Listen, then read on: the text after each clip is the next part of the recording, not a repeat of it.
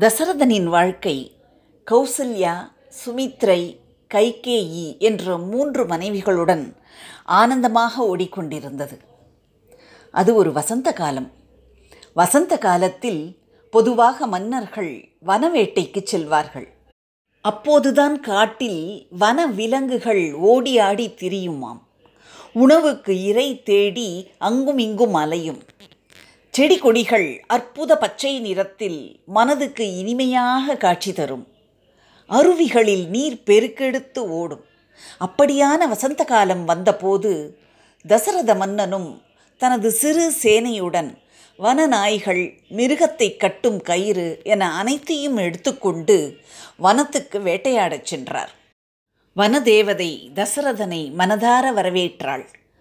வனத்துக்கு வேட்டைக்கு சென்ற தசரதன் பல மிருகங்களை கொன்றார். மறைந்து இருந்த மிருகங்களை தூரத்தில் இருந்தே பானம் விட்டு அழித்தார். மதியம் வேட்டையாடி களைப்புற்றவர்கள் ஒரு மரத்தடியில் அமர்ந்து கொண்டார்கள். அப்போது காத தூரத்தில் இருந்த நதி ஒன்றில் மிருகம் ஒன்று கழுக்கழுக்கென்று நீர் அருந்துவது போல சப்தம் கேட்டது. ஆனால் அது யானை அல்ல. ஒரு குருட்டு பெற்றோர்களின் புதல்வர் அவர்களுக்காக தனது குடத்தில் நீரை மொண்டு கொண்டிருந்த போது எழுந்த சப்தம் அது. தசரதர் வில்வித்தையில் சிறந்தவர். ஓசை வரும் திசையை கண்டே துல்லியமாக அந்த ஓசை வரும் இடத்திற்கு அம்பை ஏவும் வல்லமை கொண்டவர். ஆகவே ஓசை வந்த திசையில் அம்பை எய்தினார். பரிதாபம். அந்த அம்பும் அங்கிருந்த குருட்டு பெற்றோர்களின் புதல்வர் உடலிலே தைத்து அவரை கீழே வீழ்த்த அவன் அலறிக்கொண்டே கீழே விழுந்தான். இது என்ன மனித குரல் போல் ஒலிக்கிறதே? ஏதேனும் அசம்பாவிதம் நடந்துவிட்டதோ? வந்த குரல் மனித ஒலியாக இருக்குமா? என திடுக்கிட்ட தசரதர் ஓசை வந்த இடத்திற்கு ஓடோடி சென்று பார்க்க அங்கே தான் எய்த அம்பினால் கீழே விழுந்து கிடந்த சிறுவனை கண்டார். தசரதரை கண்ட சிறுவனோ இரு கரமும் கூப்பி மன்னா சற்று தூரத்தில் கூடையில் சுமந்து வந்துள்ள கண் பார்வையற்ற என்னுடைய பெற்றோர்களை விட்டுவிட்டு வந்திருக்கிறேன். அவர்கள் தாகத்தினால் தவித்தபடி இருப்பார்கள். ஆகவே தயவு செய்து உடனடியாக இந்த குடத்தில் உள்ள நீரை கொண்டு சென்று அவர்களுக்கு கொடுத்து அவர்கள் தாகத்தை தணிக்க உதவுங்கள் என்று கூறிவிட்டு அப்படியே மரணமடைந்து விழுந்தான். என்ன செய்வதென்று தெரியாத தசரதனும் இறந்து கிடந்த சிறுவனையும் குடத்து நீரையும் எடுத்துக்கொண்டு போய் கண் பார்வையற்ற கிழவர்களின் அருகில் சென்று முதலில் நடந்த எதை பற்றியும் கூறாமல் நீர் குடத்தை கொடுத்து அதை அருந்துமாறு கூறினார். ஆனால் அந்த கண்பார்வையற்ற பெற்றோர்களோ தமது புதல்வன் வராமல் வேறு யாரோ வந்தல்லவா தண்ணீரை தருகிறார்? நமது புதல்வனுக்கு என்ன ஆயிற்று என தவித்தபடி தமது புதல்வனின் பெயரை கூறி அவனை அழைத்தார்கள். அவன் வந்துவிடுவான் என்றும் அதற்குள் நீரை அருந்துமாறு தசரதன் எவ்வளவோ கேட்டுக்கொண்டும் சந்தேகம் கொண்ட அவர்கள் தமது புதல்வன் குரலை கேட்காமல் அந்த நீரை அருந்த மாட்டோம் என்று உறுதியாக கூறிவிட்டார்கள். சில கணம் யோசனை செய்த பின் வேறு வழியின்றி தசரதனும் நடந்த அனைத்தையும் கூறி தான் யார் என்பதையும் கூறி அவர்களிடம் தான் அறியாமல் செய்துவிட்ட பிழைக்காக மன்னிப்பை கோரினார். பெரியோர்களே நான் தெரியாமல் செய்துவிட்ட பிழையை மன்னித்து என்னையே உங்கள் மகனாக ஏற்றுக்கொண்டு என்னுடன் அரண்மனைக்கு வந்து விடுங்கள். நான் உங்களுக்கு வேண்டிய அனைத்தையும் செய்வேன் என்று உறுதி கூறுகிறேன் என்று கூறியதும் அந்த கண்பார்வையற்ற பெற்றோர்கள் கதறி அழுதார்கள்.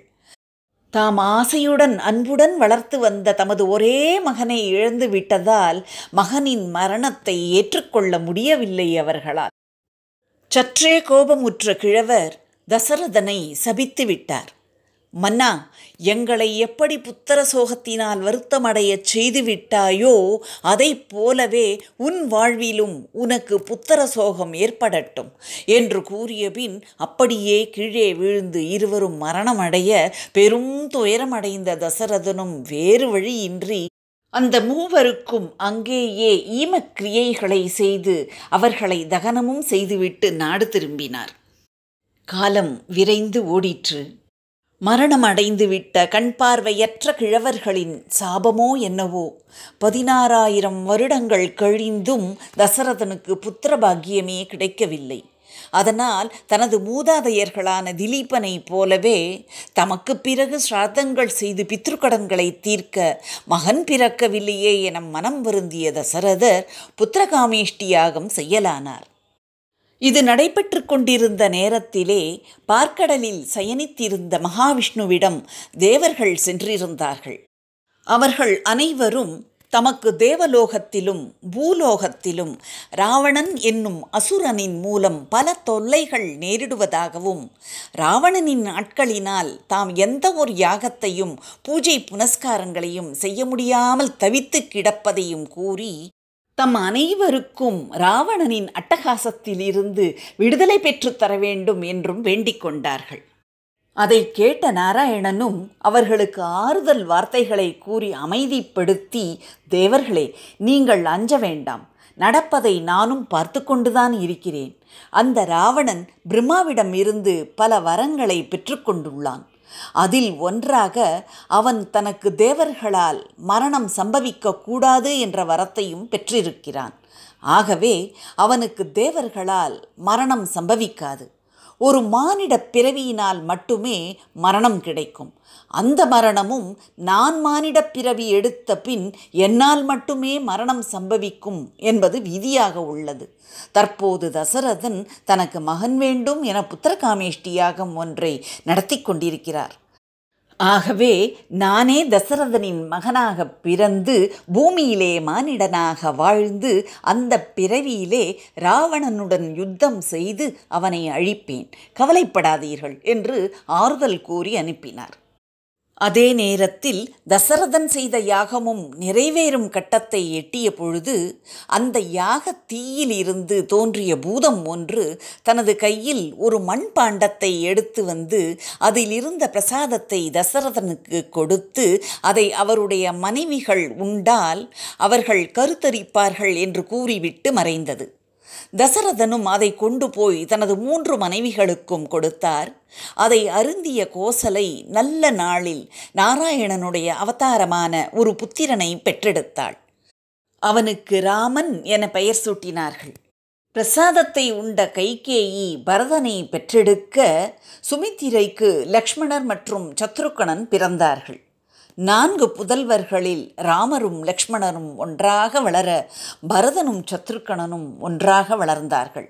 அவர்கள் நால்வரும் நல்லொழுக்கம் நிறைந்தவர்களாக கல்வி அறிவு மிக்கவர்களாக வளர்ந்து வந்தார்கள். நால்வரும் வளர்ந்து பெரியவர்களானவுடன் ஒரு நாள் ராஜகுரு விஸ்வாமித்திரர் தசரதனின் அரண்மனைக்கு வந்து தசரதனிடம் ஒரு வேண்டுகோள் வைத்தார். தான் செய்யும் ஒரு யாகம் அசுரர்களால் இடையூறு செய்யப்பட்டு தடுக்கப்பட்டு கொண்டே இருப்பதினால் தன்னால் யாகத்தை சரிவர செய்ய இயலவில்லை என்றும் அதனால் யாகம் நடந்து முடியும் வரை யாகத்துக்கு காவலாக இருக்க ராமனையும் லக்ஷ்மணரையும் தன்னுடன் அனுப்புமாறு கேட்க தசரதன் தயங்கினான். தனக்கே வெகு காலத்திற்கு பிறகே புத்திரபாகியம் கிடைத்திருக்கையில் யாகத்துக்கு காவலாக இருக்கும் நேரத்தில் அந்த அசுரர்களின் மூலம் அவர்களது உயிருக்கு ஆபத்து ஏற்பட்டுவிட்டால் என்ன செய்வது? என்று பயந்து போன தசரதன் விஸ்வாமித்திரர் வேண்டுகோளை ஏற்கத் தயங்கினார். ஆனாலும் சற்றே சுதாரித்து கொண்டு ராமலக்ஷ்மணர்களுக்கு பதிலாக தனது படைகளை யாகத்திற்கு காவலாக இருக்க அனுப்புவதாக கூற அதை ஏற்க விஸ்வாமித்திரர் மறுத்துவிட்டதுடன் தான் கேட்டபடி ராமலக்ஷ்மணரை தனது யாகத்திற்கு காவலாக இருக்க அனுப்ப முடியவில்லை என்றால் தனக்கு வேறு எந்த படையும் தேவையில்லை என கோபமாக கூறிவிட்டு அங்கிருந்து கிளம்பிச் செல்லத் தொடங்கினார்.